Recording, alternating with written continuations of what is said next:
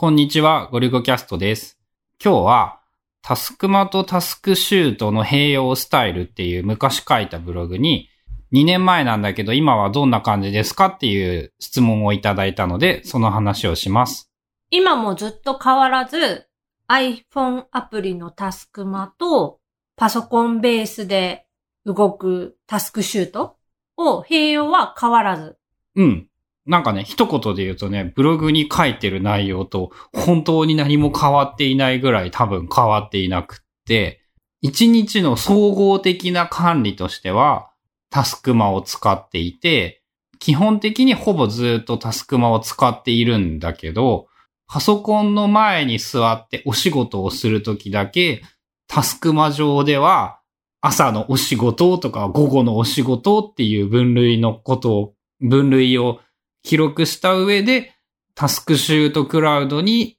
細かいことがいっぱい書かれているっていうのが基本スタイルかな。で、それを使っている理由の一番大きいところが、タスクマは Mac で操作できないから。さらに言うと、僕はキーボードが好きな人間なので、大体のことがキーボードで操作できるタスクシュートクラウドっていうのが大変便利で、それを使っているっていうのが大きな理由かな。確かにね、その仕事時間中、まあパソコンを前にというか、まあ最近春菜の場合は iPad で仕事することが多いから iPad でなんか作業してるんだけど、その時々にこの仕事を今から始めるとか、これ今終わったとか、いちいちこう iPhone を操作するっていうのは、まあ割と億劫ではあって、それもあってね、多分その止め忘れみたいなのが多発する。そう、まあそこはね、ほんと好みでしかないんだけどっていう部分は大きいんだけど、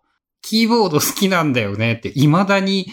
iPhone を使ってもう10年になるんだけど、このキーボードのクリック感というかカチカチ操作するというものは相変わらず好きで、その1ボタンで1反応するっていう動作がやっぱなんだかんだ好きなのかなとか、そのパソコンの前に向かってるんだから、パソコンの前に向かってるのに iPhone を触るのはやっぱこう合理的ではないだろうっていう思いもあったりしつつ、でも全部をタスクシュートクラウドにしようとすると、例えば iPhone でも一応操作はできるんだけど、随時メモを取ったりとかできないんだよね。それは、そのウェブベースで、サファリとかで、そのページに入ってなんか操作をするっていうこと？うん、ってやろうとしても、その基本的に1タスクが終わった時に完了のコメントを残すっていうのが、そのタスクシュートクラウドの思想なので、もっとタスクマはなんていうかこう、ライフログ寄りなんだよね。日記とか写真とかコメントとか。で、そういうことができなかったり、あとね、海外に行った時とかにすげえ思い知ったんだけどね、時間がずれたり、えー海外に入国した直後にネットに繋がらなかったりする場合に限ってそういう時にいっぱいメモを取りたいのにネットに繋がらないからメモが取れないとか、特に海外なんかだとこう通信が不安定だったりする場合にこうメモを取るのに苦戦してしまうとかっていうのもあって一瞬タスクシュートクラウドのみも試したんだけど戻ってきてやっぱ両方がいいかなっていう風になってる。でね、あと、大きなことのもう一つが、タスクシュートクラウドだと、その何かを始めた時に、URL を登録しておくと、その URL を開くっていうことができるんだよね。で、個人的にそれはさ、結構自分がやることって、ウェブブラウザだったり、そのかつてはエバーノートでもそうだったんだけど、URL を登録しておいて、そのメモとかノートを見ながら何かをするっていうのが地味にいろいろあったりして、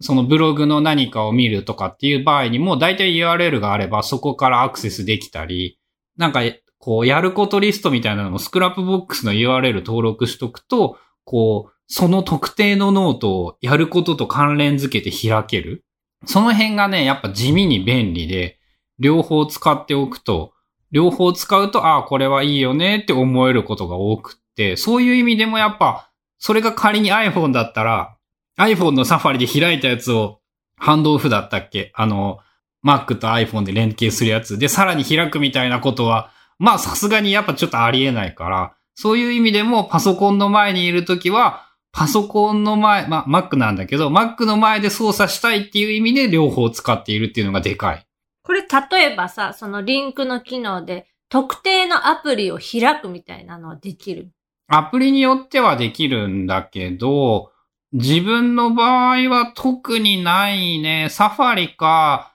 大雑把に言うとね、俺パソコンの前でするお仕事ってね、サファリ、ダイナリスト、ユリシーズぐらいあれば大体こと足りてしまって、まあ、ダイナリストは Web で使うんだったら URL で開ける。ユリシーズはできない。とかか。エバーノートとかは、その、エバーノートのオープン用の URL みたいなものが存在しているので、今でいうクラシックノートリンクっていうのを作っといてあげて、タスクシュートクラウドにそれを登録しておくと、エバーノートアプリのこのノートを開くっていうことができる。まあ、だからアプリ次第なんだけど、基本的にはまあできないって考えといた方がいいかなってイメージかな。多分、タスクマだけでも、この特定のリンクを開くみたいな、チェックリスト、リストのところにさ、URL とかを貼っといて、そこを押すと特定のアプリが開くとか、特定のウェブページが開くみたいなことは、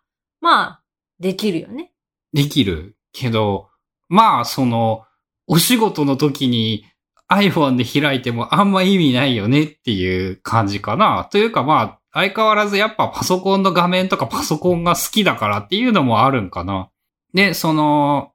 例えばさ iPhone がタスクマを使っていて、その、いちいち操作するのがめんどくさいってなると、登録する一個一個の項目ってさ、こうやっぱ大雑把なものになってしまうんだよね。面倒だから細かいことをなんか1分で終わることをいちいちタスクマに全部登録しておいて、一回一回パソコンから1分で終わって操作して iPhone 操作して、次の1分で終わることを iPhone で操作してってやっぱやりたくなくなってしまうんだけど、タスクシュートクラウドの場合、だいたいキーボード1ボタンぐらいで終わるからさ、その1分2分でやることもさほど気にせず登録ができる。サファリでタスクシュートクラウドのページを例えば一番左のタブとかで開いといて、なんか作業が終わったらタブ1ってショートカットで動いて、なんかキーボードでパーンってやって終了みたいな。なんか俺パーンってやるみたいな癖はあんまりないんだけど、まあ言ってることはまあまあそうで、コマンド1を押すとタスクシュートクラウドが開くので、そのなんかやっててコマンド1を押せばタスクシュートクラウドの画面が見れて、F エンターで終わるかな？で、次に始めるときは S で始められるっていう。で、URL があれば S を押した後にエンターを押すとそのページが開くっていう感じで。で、終わったら、だいたいタブを閉じると、その元のタブに戻ってくれたりするからさ、もう一回、そのキーボードだけで大体のことがこう済ませられる。まあ言うてね、タスクシュートくらいでも月に4、500円ぐらいかかってさ、さらにタスクマ、タスクマの場合買ってしまえば無料だからさ、こう、もったいないっちゃもったいないとも言えるんだけど、少なくとも500円分便利になってるからね、毎日使っていて、そのリンクを開くのに、こう、手数としては数秒とかっていうレベルかもしれないけど、まあそれが1日何個もあって1ヶ月ならまあ500円は余裕で元は取れる。これ基本はもうウェブベースやから、まあパソコンからでも iPad からでも iPhone からでもネットがつながりさえすれば動かせるっていうことやね。うん。で、なんかちょっと前にキックスターター的なやつでアプリを作るぞって言って、そのクラウドファンディングみたいなのが成功して、今新しくアプリを作っているらしいんだけど、まあ、個人的な話で言うと、パソコンの前でしか使わんから俺は別にアプリはいらんっていう感じで。これ写真とかは入れれない？うん。だからやっぱその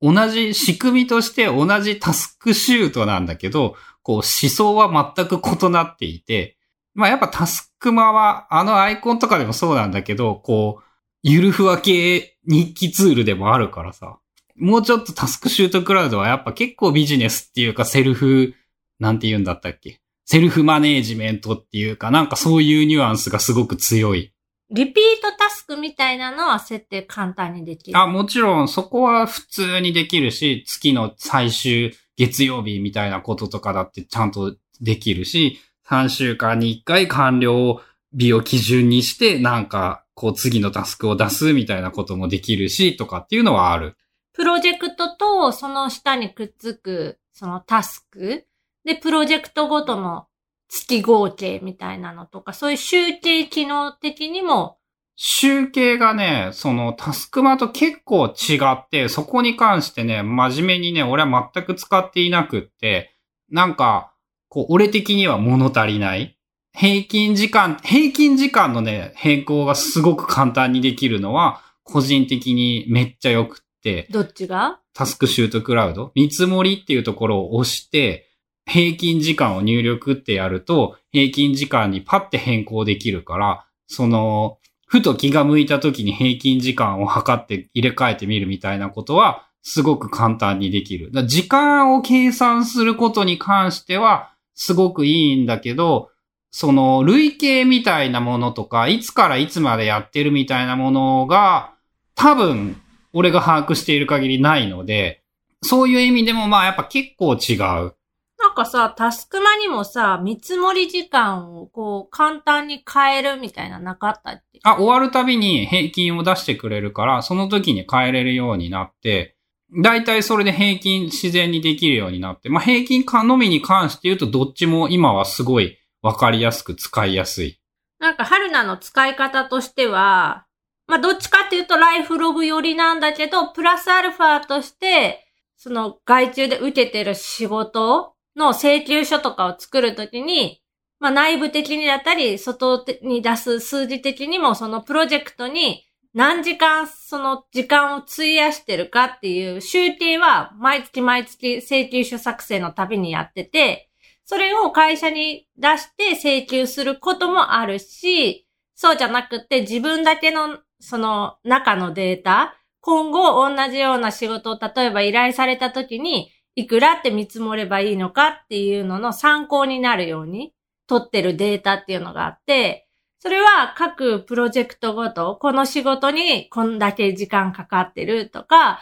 まあ、この会社から頼まれた仕事トータル1ヶ月間で何時間かかってるみたいなのが簡単に出せるのが理想というか希望で。そのね、物理的に同じことはできるんだけど、ちょっと感覚的に違って、過去の振り返り方の基準っていうのが割と日時がベースになっていて、何月何日から何月何日までの期間に、こういうことにこれだけ時間を使っているっていう計算は割としやすいんだけど、春菜の場合さ、多分単発の仕事ごとにプロジェクトを分けているじゃん？なんかどこどこから依頼されたこのプロジェクトみたいなやつ。それって期間はすぐに出てこないじゃん？で、その何月何日から何月何日の間にこのプロジェクトをやっていたっていうのがパッと思い出せれば、その期間を指定して、こうこのプロジェクトにどれだけ時間を使ったっていうのは、さって見つけられるんだけど、このプロジェクトはこれまでに何分やったかっていうのは、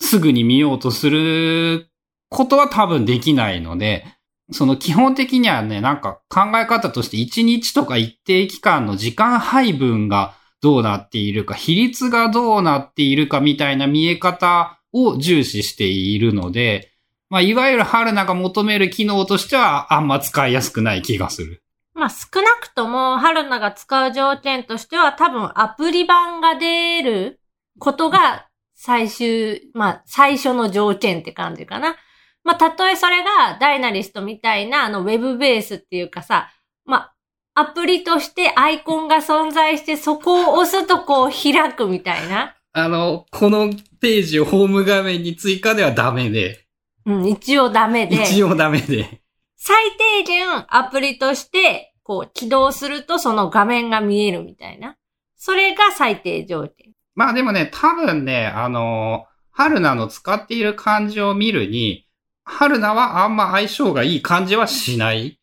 あとまあ、写真が入れれないとやっぱ辛いかな。でしょ？なんかその日記要素がすごい強いじゃん。日記要素プラスアルファお仕事の時間計測にも使っているみたいなイメージでしょ？で、そのし仕事時間の時間計測っていうのも、いろいろサービスはあるやんその計測する。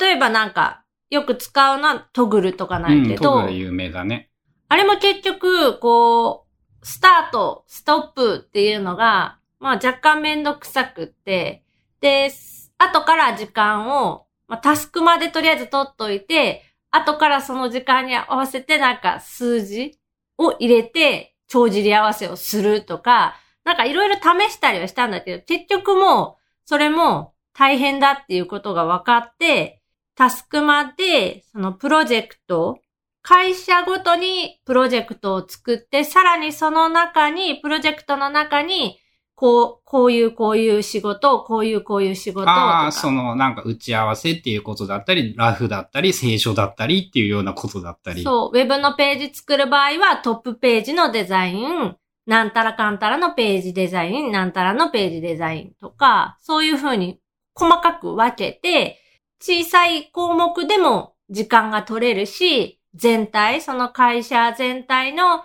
に何時間使ったかっていうトータルも今取れるようにしてる。あタグとかでもやってるかな会社に関してはタグになってるかもしれない。その辺さ、こう、もう、もはや全然春菜の使っているのはタスクシュートではないんだけど、そのフリーランスであるにしろないにしろ、そういうどういうことに何を使っているか特定だけ測りたいっていうアプリになると、なかなか他にいいやつないよね。そう。で、タスクマに関しては、タグも存在してて、まあ、プロジェクトっていう大きいくくりも存在してて、リピートタスクっていうその小さなタスク、細かいタスクもあるから、割と自由度は高くって、で、1ヶ月の振り返りするときは、過去ログから期間を指定で、まあ1ヶ月分。まあそこが31日あるときこれどうしようかなってちょっと悩ましいところであるんやけど。あ、そうなんや。なんか期間指定ができるのが、1日分、7日分、14日分、30日分。あ、でも1月っていうのがあるから、それでいけるのかななんか、いつも結構適当にやってるんやけど、まあ1ヶ月分が表示されるようにやってから、あ、1月でいけるね。